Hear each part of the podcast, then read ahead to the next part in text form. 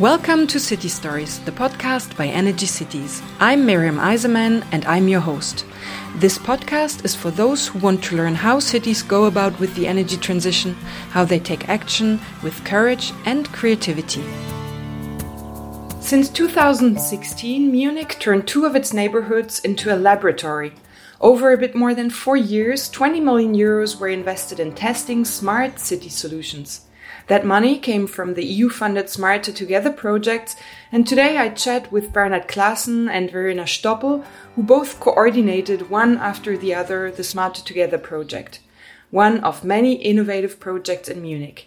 Together with them, I will dive into this large scale experimentation around energy, mobility, technology, and citizen participation, and I will learn together with you about their approach to urban renewal.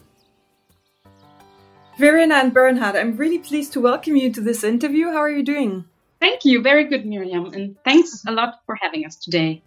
You're welcome. How about you, Bernhard? Same to me. Very nice to hear you and to have this great interview. Okay, cool. So, so let's start. Uh, for those who do not know the project Smarter Together, can we start with a quick recap of what Smarter Together was about in Munich? And what type of completely new smart city solutions you've tested in those past years. Sure. Um, yeah, Smarter Together is, um, yeah, I would say the first major smart city pilot project in Munich, um, which takes an integrated look at urban development topics from the question of future urban mobility and how to make local energy districts a reality through to technological solutions, and very important co-creation with citizens and local stakeholders. Um, so Smarter Together was on the one hand side about to develop and test solutions, but also to exchange with partner organizations and partner cities, um, yeah, mainly with the other lighthouse cities, Lyon Vienna, uh, yeah, in order to exchange and learn from each other. Um, what, what did we implement concretely? To give mm-hmm. some examples, um, one of our new solution was to equip um, the lamppost in the project area with different sensors. Um, yeah, the innovative aspect of that was um, a new tender procedure. So in the beginning, in co-creation with citizens, we have defined the application areas, such as environmental data or traffic data, and then published an open call for ideas. So instead of defining the service, we have asked the industry for their ideas. Um, and this was quite new for us in Munich. Um, another solution I would like to mention um, in the project area, we've physically pooled various mobility services and um, installed uh, eight um, multi-modal mobility stations, which combine sharing services and e-mobility with um, traditional public transport. Mm-hmm. So the stations offered bikes, e-bikes, uh, utility e-trikes, e-cars, um, and of course charging infrastructure, as well as a digital information point with an interactive touchscreen. Yeah, um, basically to enable users to directly experience the connection between physical and digital worlds of mobility. Great. So so all, all, was in one spot, and people could could get different services uh, just uh, yeah at one spot and by pushing one single button on a screen. Exactly. Yeah. so to make to make uh, to make the the, the choice of mobility um, quite easy. easy. Mm-hmm. Um, yeah, I think an interesting test field here was also the implementation of um, one of the eight stations on private property. I think this is what many European cities are facing, um, that we are more, more and more confronted with the shortage of um, public space. Mm, yeah, these two examples, I, um, I picked these two examples because um, they show that smart city solutions, and at least in our understanding, deal often a lot more with questions of governance and new processes than with high technology. I think um, the technology aspects of these solutions, they are well known um, in other cities as well. Those are all two terrific initiatives, really, and we will get to this uh, co-creation process or the the processes in general in a moment. Now, if we if we look into the broader energy and climate strategy of the city of Munich, uh, I know that the city of Munich has a very ambitious energy and climate target. You want to be, become climate neutral by 2035 uh, for the city area, and the deadline is even shorter for the city administration as such, which plans to be climate neutral by 2030 already. How did your work in the two neighborhoods contribute to that vision? Um, I think we have learned um, a lot from the project activities in the field of energy and energetic refurbishment of buildings, mm-hmm. um, especially buildings owned by homeowner associations or multiple ownership associations.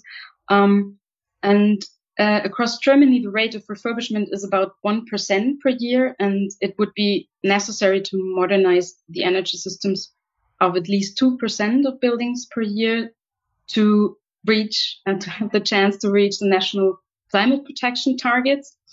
And um, thanks to the increased local consultation during the Smarter Together project, um, the M- MGS team, it's a city-owned society for urban rede- redevelopment, um, mm-hmm. we could experience the, the analysis of um, energy systems of more than 2,000 residential units and yeah, a total of more than 200,000 square meters. And um, yeah, the consultation included expert advice on measures for building, for the building exterior, heat supply systems, of course, the integration and expansion of renewable energy use. And so in the project um, period, the energy systems of more than um, 40,000 square meters um, of living space were modernized. And we mm. could see during the, the project period that each year um, the percentage of, of um, refurbishment increased. Um, to, to give some numbers from 2014 to 18, almost 2% um, was refurbished to high standard. And um, in, in 2019, the, the figure rose above 3% and reached 3.6% um, in 2020. And of course, this is a huge success Um we uh, almost didn't expect. Mm-hmm. And um, yeah, since the building sector is crucial when it comes to climate neutrality, um, we better stick to that strategy also in the future, and especially um, yeah, in, on the transformation um, to to our targets. The, these are impressive figures. You're far beyond really the average renovation rate, both in, in Germany and in Europe. So congratulations for that, especially for a, a building segment, uh, the, the multi-apartment buildings, which are really one of the difficult tasks with uh, many people having to be involved and to to take the decision. So well, that's uh, that's really impressive. Um, I'd like to take a moment as well to focus on citizen participation. Um, Bernhard, can you tell me in which way did you give citizens the chance to have their say in, in how the neighborhood should be transformed? Where and how did the co creation happen with them? Uh, well, it was planned from the beginning of the project to implement a physical living lab in the project area. We called it a Stadtteillabor. So for the first two years, it was arranged in an empty ex fitness center, center mm-hmm. in the project area. So we had a lot of place to prepare discussions about the project and the different tasks. We were also available to organize our citizens workshops in the different fields like mobility, refurbishment, and ICT. And it was a very good opportunity to offer a one-stop shop uh, for the citizens to learn more about us and the project.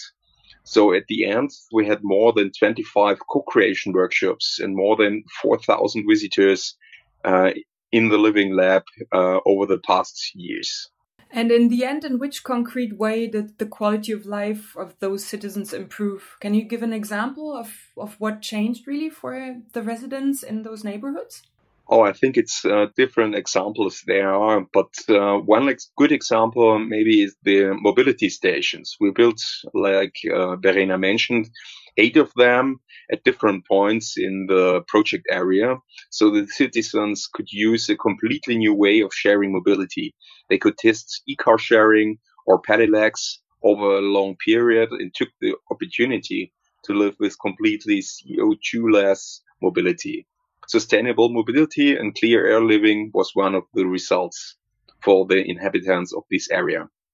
Now, let's have a look at the role of digital data and ICT in urban renewal processes. I mean, the project was called Smarter Together, so the smart doesn't come from nowhere. You worked a lot with smart meters and connected infrastructure, and the, the mobility stations that you mentioned are certainly one of one of the cornerstones also of the project and of, of this digital uh, part of it. Verena, there's always this ambivalence of of collecting data. Uh, on one side, it can be seen as a helping tool that allows really to um, optimize comfort and to improve the, the, the, the, current context. And on the other side, there are all ways, and I know as a German that in, in Germany that's particularly strong. There's always this privacy concern, the risk of the citizen becoming the transparent citizen, etc. Was that a question you have looked into during the project, absolutely, yes. And um, as, as Bernhard already mentioned, um, we, we tried right from the beginning of the project to involve citizens and interest groups as much as possible, and also in regard to the topic of data.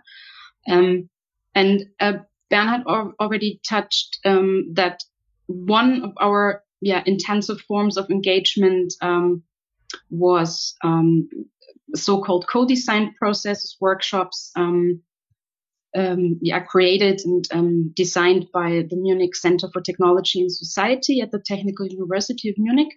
Mm-hmm. Um, yeah, they organized a series of workshops um, at the um, already mentioned Urban Living Lab.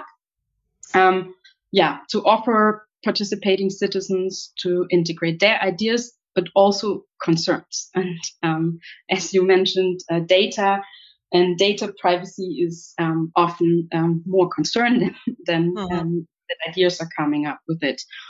Um, yeah, and and um, as I mentioned uh, in the in the beginning, one example or one project was the application for lamppost sensors, and um, yeah, so in the beginning of the, the co-creation process, we dealt with very basic questions like what are sensors, what data do they measure, how does a sensor look like, and um, are any personal data collected with them, um, yeah, and uh, in, in this process, we engaged citizens to to define um, the areas of um, of application, as I mentioned before, and um, very important, also give them the chance to to exclude certain sensor technologies. For example, face recognition.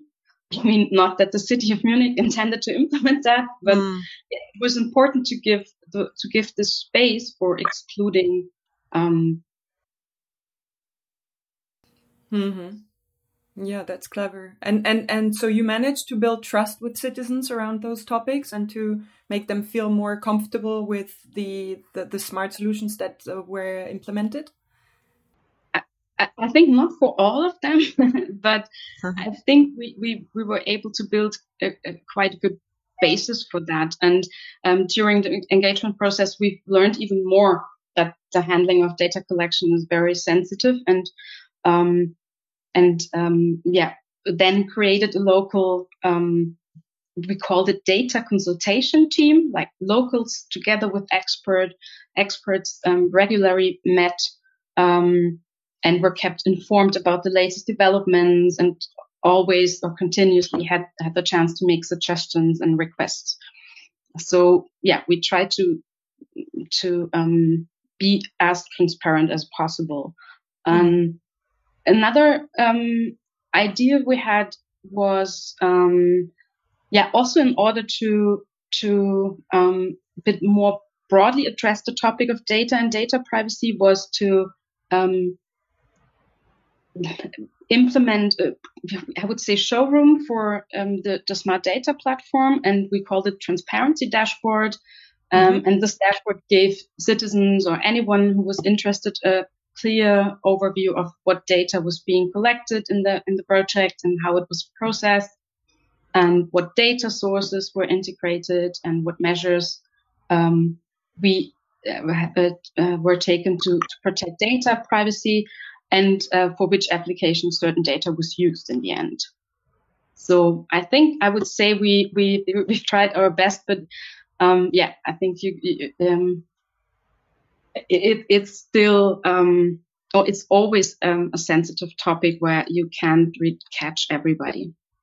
Definitely, yeah, but but you definitely showed that you were proactive and you tried to give as many opportunities as possible to citizens to to understand and and get most of the information. So I think that's already a good step towards this trust building and making sure that people understand.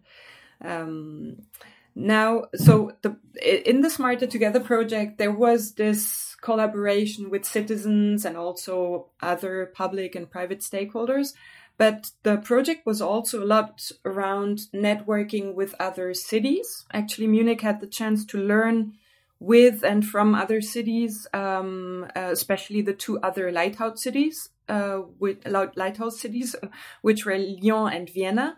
Did the project trigger other networking opportunities uh, in around Munich or or mm, well uh, in Germany uh, elsewhere? And also maybe what did you take away from this collaboration with the with the other lighthouse cities?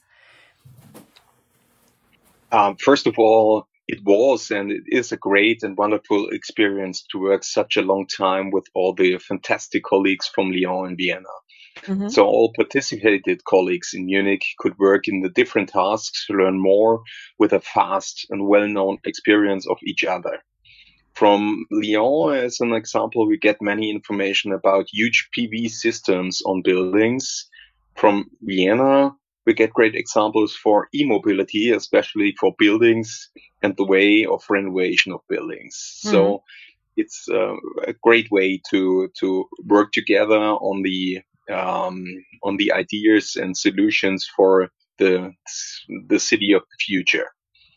And to your next question, yes, of course, the whole process we brought together the the four different big lighthouse cities of Germany. It was Cologne, Hamburg, Dresden, and Munich. So we met us and prepared the paper in 2019 with the first lessons learned in our lighthouse cities it was called Voneinander lernen, to learn from mm-hmm. each other. So if you say paper, you mean like a policy paper or with position paper with policy recommendations? Yes, it was a policy paper and it was shared around Germany to help other cities in starting um, the smart city process and to participate at our knowledge.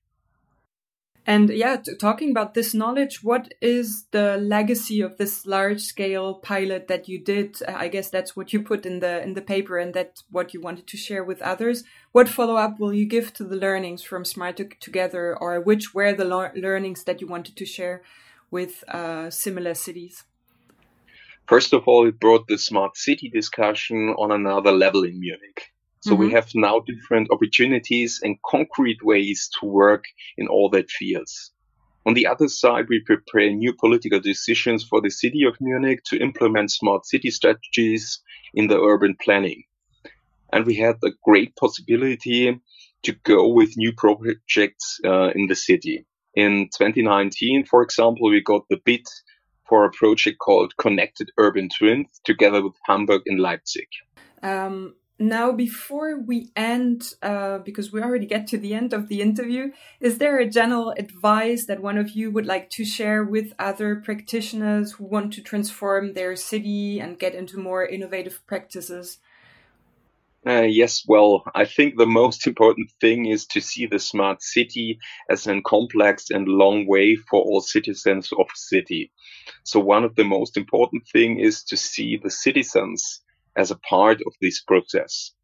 In this case, you have to define clearly what are the processes and possibilities for citizens to participate and what not.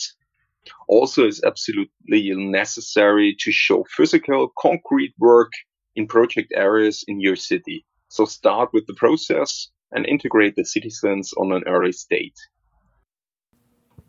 That's a good point. Point taken. And I hope that listeners will be able to to put that into practice in their own cities.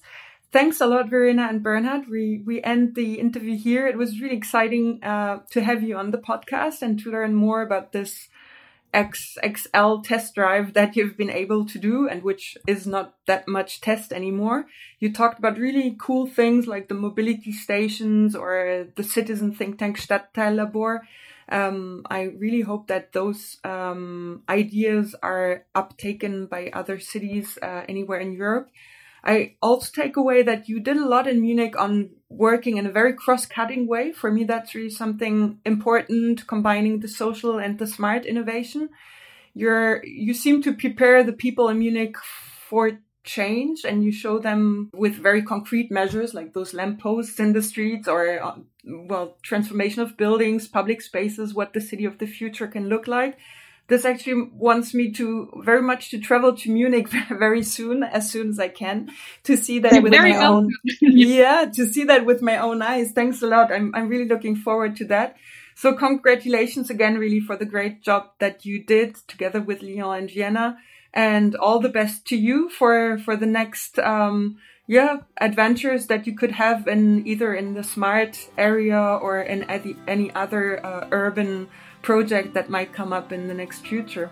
Thank you very much, Thank Miriam. It was a pleasure to talk to you. The same. Thanks a lot. bye bye. Bye bye. And for our listeners, tell us what you think about this episode by commenting on Spotify, SoundCloud, iTunes, YouTube, or wherever you listen to us. For those who want to get more information, have a look at the Smarter Together website, smarter-together.eu, where you can learn more about the three lighthouse cities in the project Lyon, Vienna, and Munich, and much more.